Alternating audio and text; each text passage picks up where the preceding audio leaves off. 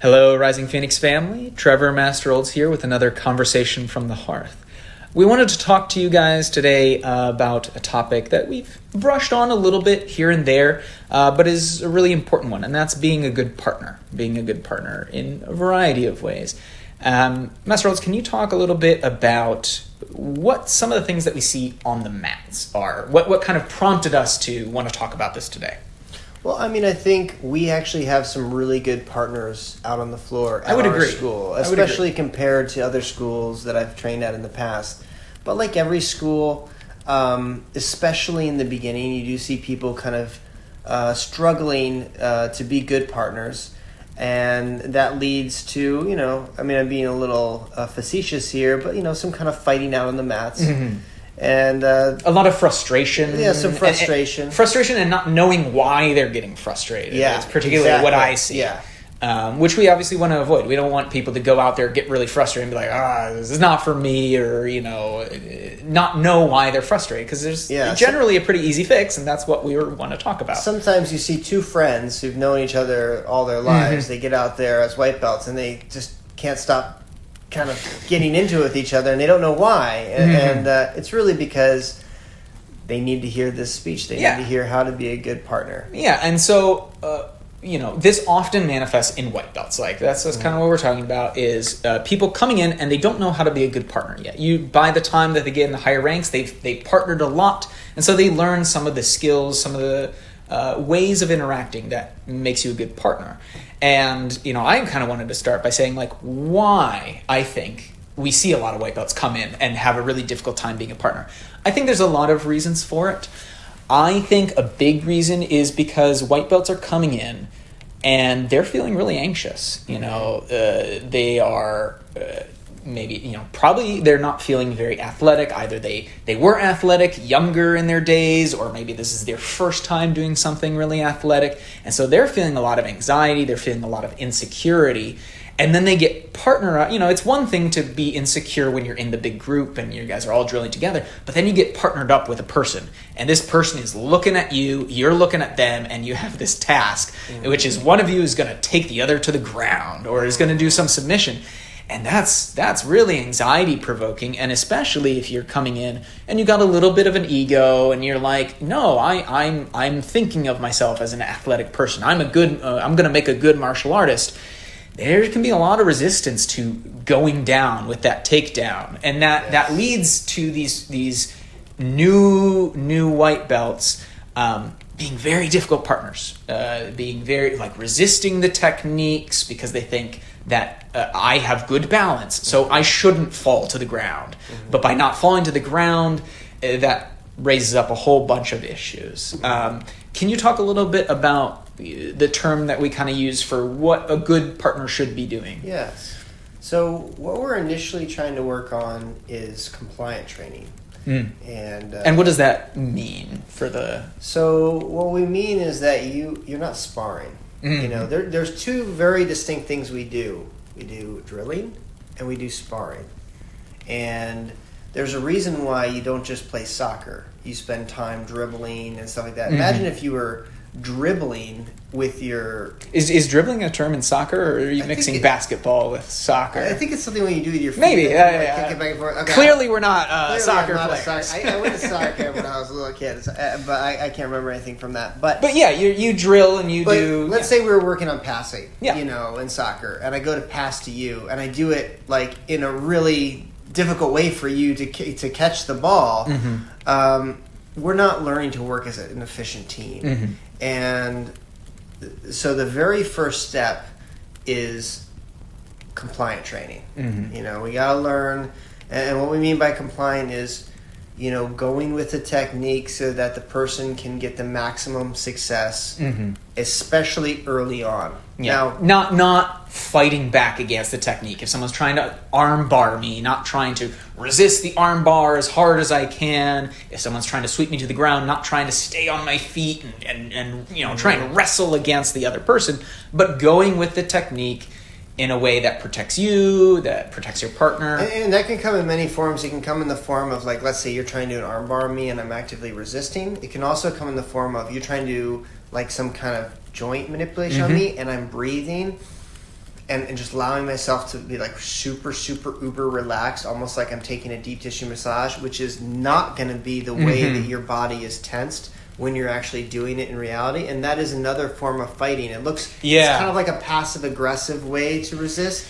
and you know a lot of people will let it bleed into their ego so they'll say well i'm just you know So difficult to submit. so flexible and that's where your ego's really coming in and what you should be doing is you should be tapping when like if, if you are let's say a little bit extra flexible um, it's probably actually due to the fact that you're like kind of taking it like a massage and just like being super relaxed in a way that you would never be in the actual conflict. But let's just say hypothetically you are extraordinarily flexible. Um, you're not being a good partner because what they really need is some they need to figure out what's the average. Yeah. what, what is a person actually going to be doing in this situation? And um, a lot of times too when you're doing things like that you're actually moving into terribly terrible other terrible positions by the way you're kind of positioning your body and you're kind of acting in a way that is just you know maybe you're like completely flopping forward so your face is totally on the ground and in reality you would be like in an awful position Yeah, but because you're making it really hard for them to get the, the one technique one that we're thing- drilling, yeah. they, there's like this, oh, well, they can't get me exactly. kind of feel. So, um, just looking at the broader picture and, Mhm. and not letting your ego kind of get involved in the learning experience um, is really And, and, and that kind of gets back to our original point of people being frustrated but not knowing why. Because Mm-hmm. that person who's trying to do that, you know, joint manipulation technique, they're doing it right. Yeah. But their partner is not tapping, and they're like, I don't know why. And it's Yeah. because their partner is being a really, really difficult partner. They're doing it correct, and they should be building that good, you know, conditioning, doing that technique right. So, you know, I'd like to get into some specifics on Sure. how you can be a good partner in striking and grappling. But before we do, you know, I want to kind of um, address the. Um, what's it called? Like the thing in the room? Yeah, the elephant in the room? The elephant in the room, I guess, is the, is the expression. Yeah. Um, you know, and for most of my students, I don't think this will even come to their attention. But I Mhm. think for people who have maybe um, uh, watched a lot of MMA or kind of bounced around in some, you know, kind of low level circles in like fight gyms and stuff, they might come in and they have this mindset like, oh, compliant training, that's what's kept us in the dark for 500 Mm. years. You know, we really need to see uh, in reality, okay? yeah. And this is a very naive, uh, kind of newbie perspective that they don't realize that even in the most hardcore fight gyms, when you get to the top, you become compliant at some level. You have to become compliant because it is from compliant training that you actually learn. Like, Mhm. we're not sparring right now. Mhm. We are drilling.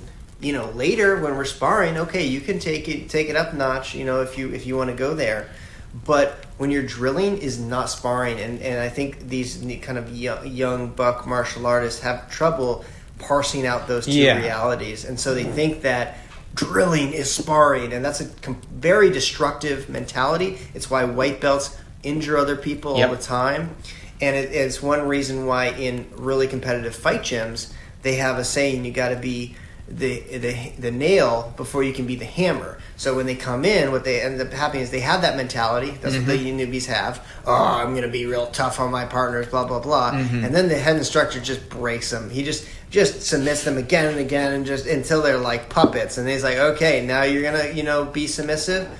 And of course, in a school like ours, which is all about being a family-friendly martial arts school, we're not going to go around breaking all of our students. Well, mm-hmm. You know, if I have to, but you know, we don't want to get there. That's why we have these kind of conversations to, to sort of intelligently articulate what's going Mhm. on, so everyone is on the same page and realizes they're choosing to be compliant in the early stages to develop their skills. Yeah, Now- and they're they're developing really important things by doing that, right? They're they're developing confidence in the technique. They're developing timing and distancing and balance, and these are all things that you will only develop by conditioning them over many many times, uh, executing that technique It's and like- executing that technique correctly. So that's why you want to be able to execute the technique in, in not the best case scenario, but in a good case scenario where you're able to actually do the technique and not be, have people fighting in weird ways so that when you are building that muscle memory, you're building your confidence to be able to execute that technique. The, the reason why all athletes drill and all sports require some drilling is because in the act of playing the game, it's way too chaotic and competitive mm-hmm. for them to get enough practice doing a, the repetitive motion to become good at it. Mm-hmm. And it would be like if I said, "Okay, Trevor, you want to learn how to play Dance Dance Revolution? We're going to do DragonForce on super extreme difficulty.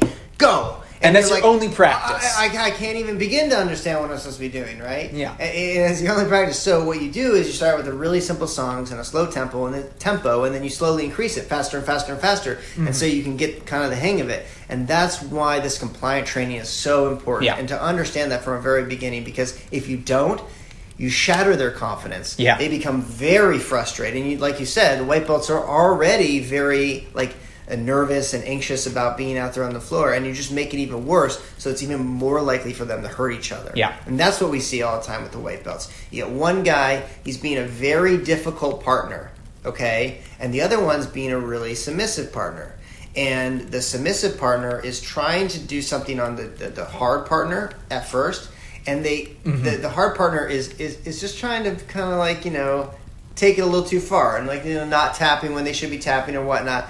And then the submissive partner goes from being a lamb to a lion, and they go raw, and they really yeah, because they're frustrated from they're not from quote failing, you know, for the past two minutes, And, the other guy is kind of like kind of getting an ego now Yeah. because he thinks that they're going the same difficulty and he's being successful where the other one's not. And what he's forgetting is that the reason why the other guy's not not being successful is because you're being a hard partner. Yeah. And so meanwhile the guy who's being the hard partner is getting this ego and he thinks he's doing really good and that's making the, the, the compliant partner become really frustrated. Yep. And so he goes from a, being a lamb to a lion and he hurts He the hard cranks partner. the He heck cranks- out yeah, of crank- that. he jerks it, and then the hard partner blames the other guy Yeah, yeah. for for going ham, and it's just like you guys need to sit down and have a talk Yeah. and explain what's going on, how to be a good partner, and that's why we're having this conversation. So. Mm-hmm. Compliant training is very important. It's not just for people who want to, you know, kind of take it easy and go through the motions. It is absolutely essential for even the best of the best players to to start out doing things slow. Listen, when I went to Korea and I'm training with the all world champions, all national champions, the best in the world, I was kind of surprised when we did all the kicks and punches super slowly at times. Mm-hmm. And why did we do that? We did that because it's harder to do it slowly. And by doing it slowly, we learn all those micro nuances that are mm-hmm. going on in our body so that we can do it fast. And that's what we're doing here. We're doing it slow so we can develop the balance and the timing and mm-hmm. distancing and build the confidence in these sorts of things. But anyway, without getting derailed Sure, sure. And, and kind of repeating ourselves too much, I'd like to talk a little bit about the differences between striking and grappling, and how we can be a good partner when we're doing our punch defenses, Mm-hmm. when we're doing uh, you know sparring uh, counters and combinations and things like that.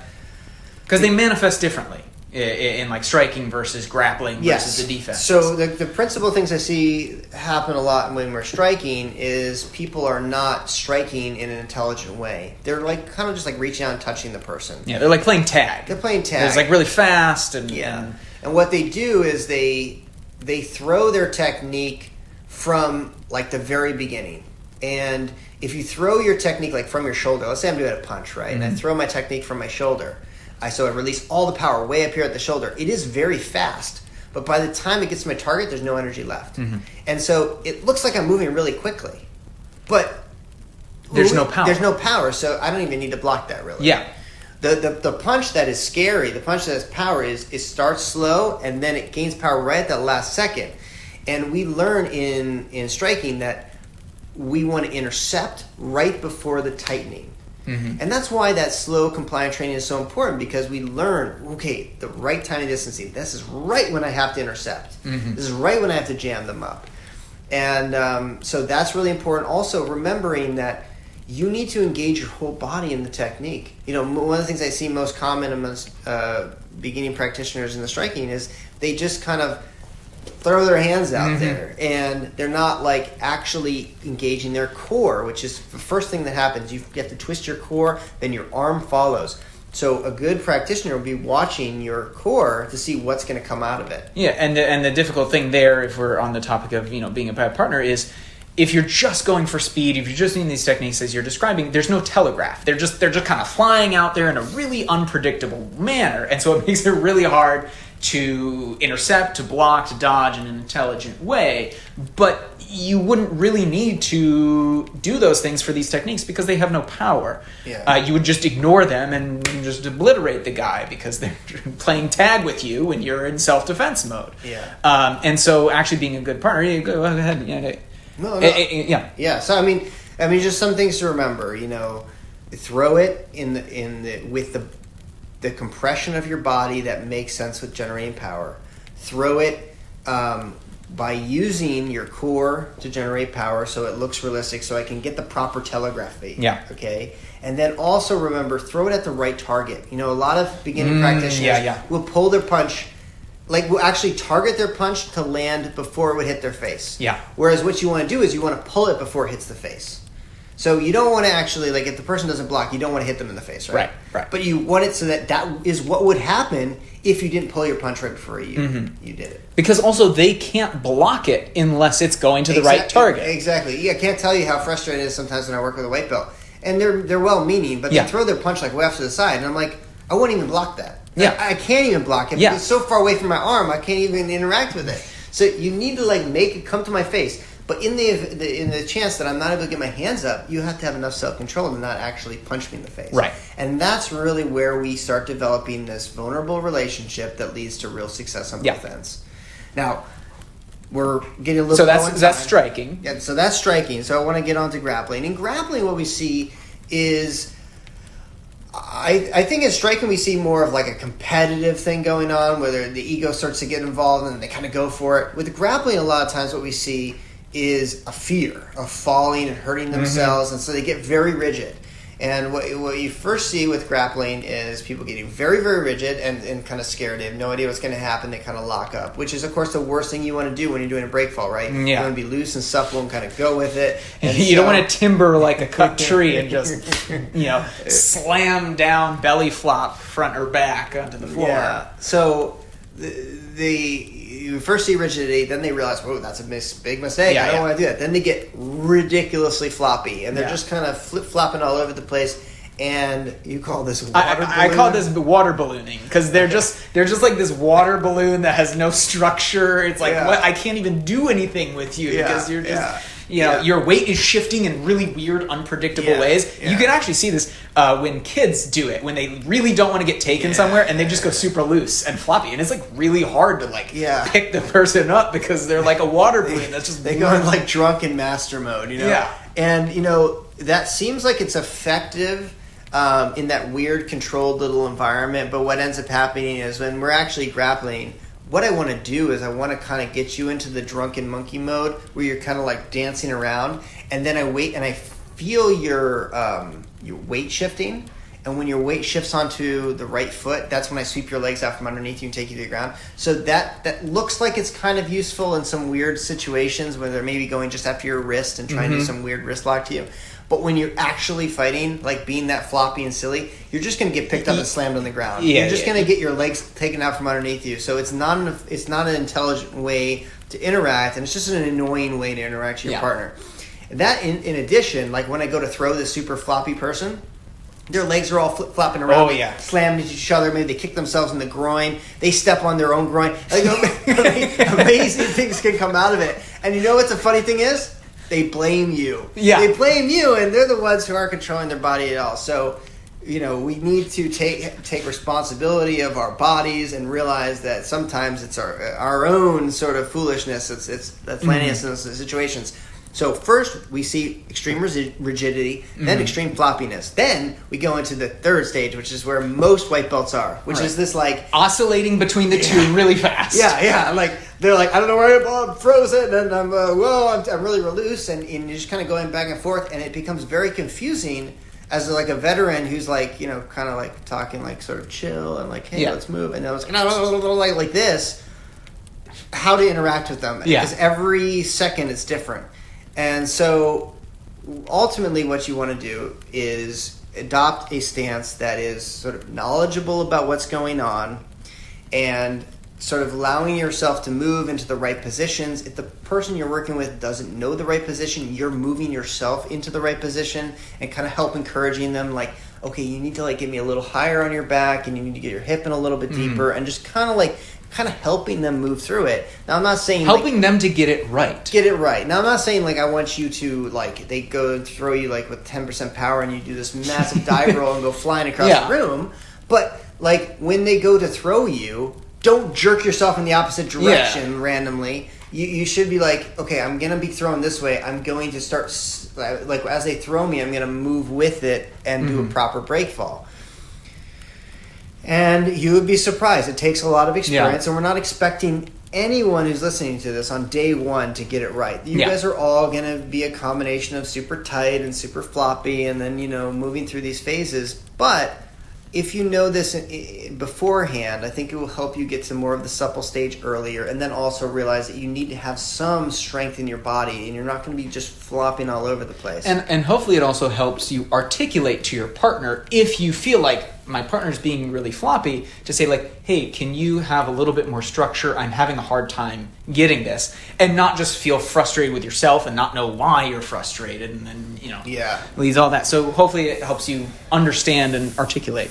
So one last thing that we would really wanted to touch on um, before we kind of wrap the discussion on partner training. I think there's a lot more things that we could uh, we could talk about, but um, one of them is don't lecture your senior. Yeah. Now this sounds obvious, but it's incredibly common.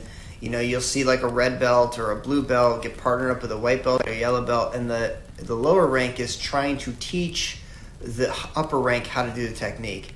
Um, you know, even if you did this class like the night before and I was explaining to you exactly how to do this technique and the blue belt or red belt hadn't done that technique in a few years, the right way to approach that is to say, well, I'm just learning this myself, but you know, last night I was working with Master Olds and he showed me how to, to do it like this. Mhm. And, and it's just a really like kind of submissive, um, deferential way. That is the way to properly address your senior. Listen, if you want your senior to help you on this path, and your seniors are here to do that, that's Mhm. one of the things that we really focus on as a school is that that you know the senior the older generation mentoring up the younger generation being good role models and examples if you want to have a good relationship with your senior the surest way to destroy your relationship is to be incredibly competitive with them Yeah. the best way is to realize that they have been doing this for many years. They may not have done that technique in a couple of years and they're going back and reviewing it, Mhm. but show them the respect that they deserve and allow you self, you and them to develop a mutually vulnerable relationship which is again allow you guys to go deeply. Because if mm-hmm. you get in a competitive relationship with your senior this is what's going to happen. You're going to lose. They're going to be very difficult partner with you. Mhm. They're gonna they're gonna remember how difficult you are when they go to spar. Or, you know, I mean, they shouldn't be, but you know, they, they, they- these kind of maybe Yeah. this grudge would sort of uh, continue, and then they're gonna keep all of their secrets that they could be imparting to you right then and there when you're drilling to Mhm. themselves because they don't want to help you any more than they have to. Because you're being a, a bad partner, they want to give you You're- more ammunition to be an even more difficult partner Yeah. in the future. you're being kind of like a hotshot know-it-all, and they don't want to make you even more like that. Yeah. You know, so.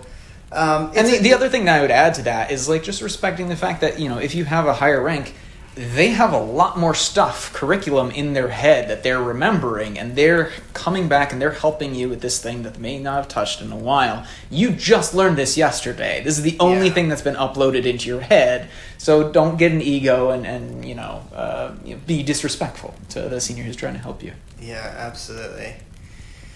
So, I mean, just to ra- kind of wrap things up, you know, just remember there's a big difference between drilling and sparring. Yeah. When you're drilling, you're trying to be a compliant partner.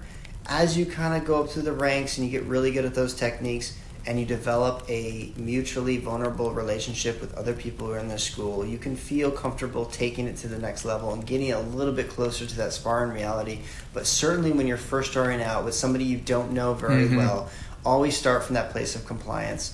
remember, it's like if, if I was going out and teaching my son how to do soccer. Mhm. A bad example for us because we don't know anything about soccer. But if I was trying to teach him to play soccer and I was a very good soccer player and I put him in front of the goal and I said, Son, I want you to block my ball. And I kicked that ball like 100 miles an hour and I curved it so it hit like super high up on the net so there's like no way he could block it.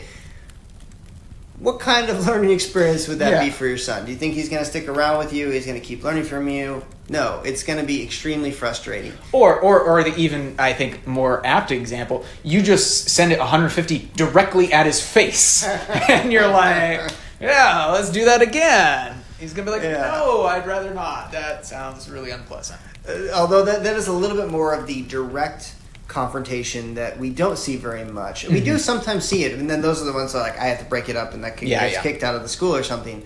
But what tends to happen is this more passive aggressive Mhm. kind of like in the in the background sort of stuff, and that's more of like the hyper competitive, not letting the other person be Yeah. successful kind Yeah. of stuff.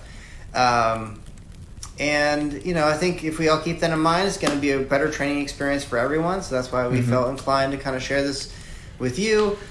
Um, of course, I think all of you guys are doing a great job. I Yeah. think our school in particular, we have some real, really empathic, sympathetic people who, who really are doing their best to be compliant training partners. But you know, we can all eh, let our ego get the best of us, and so. Mhm. That's the train. That's our cue. Hang it up, guys. Until next time, keep training hard.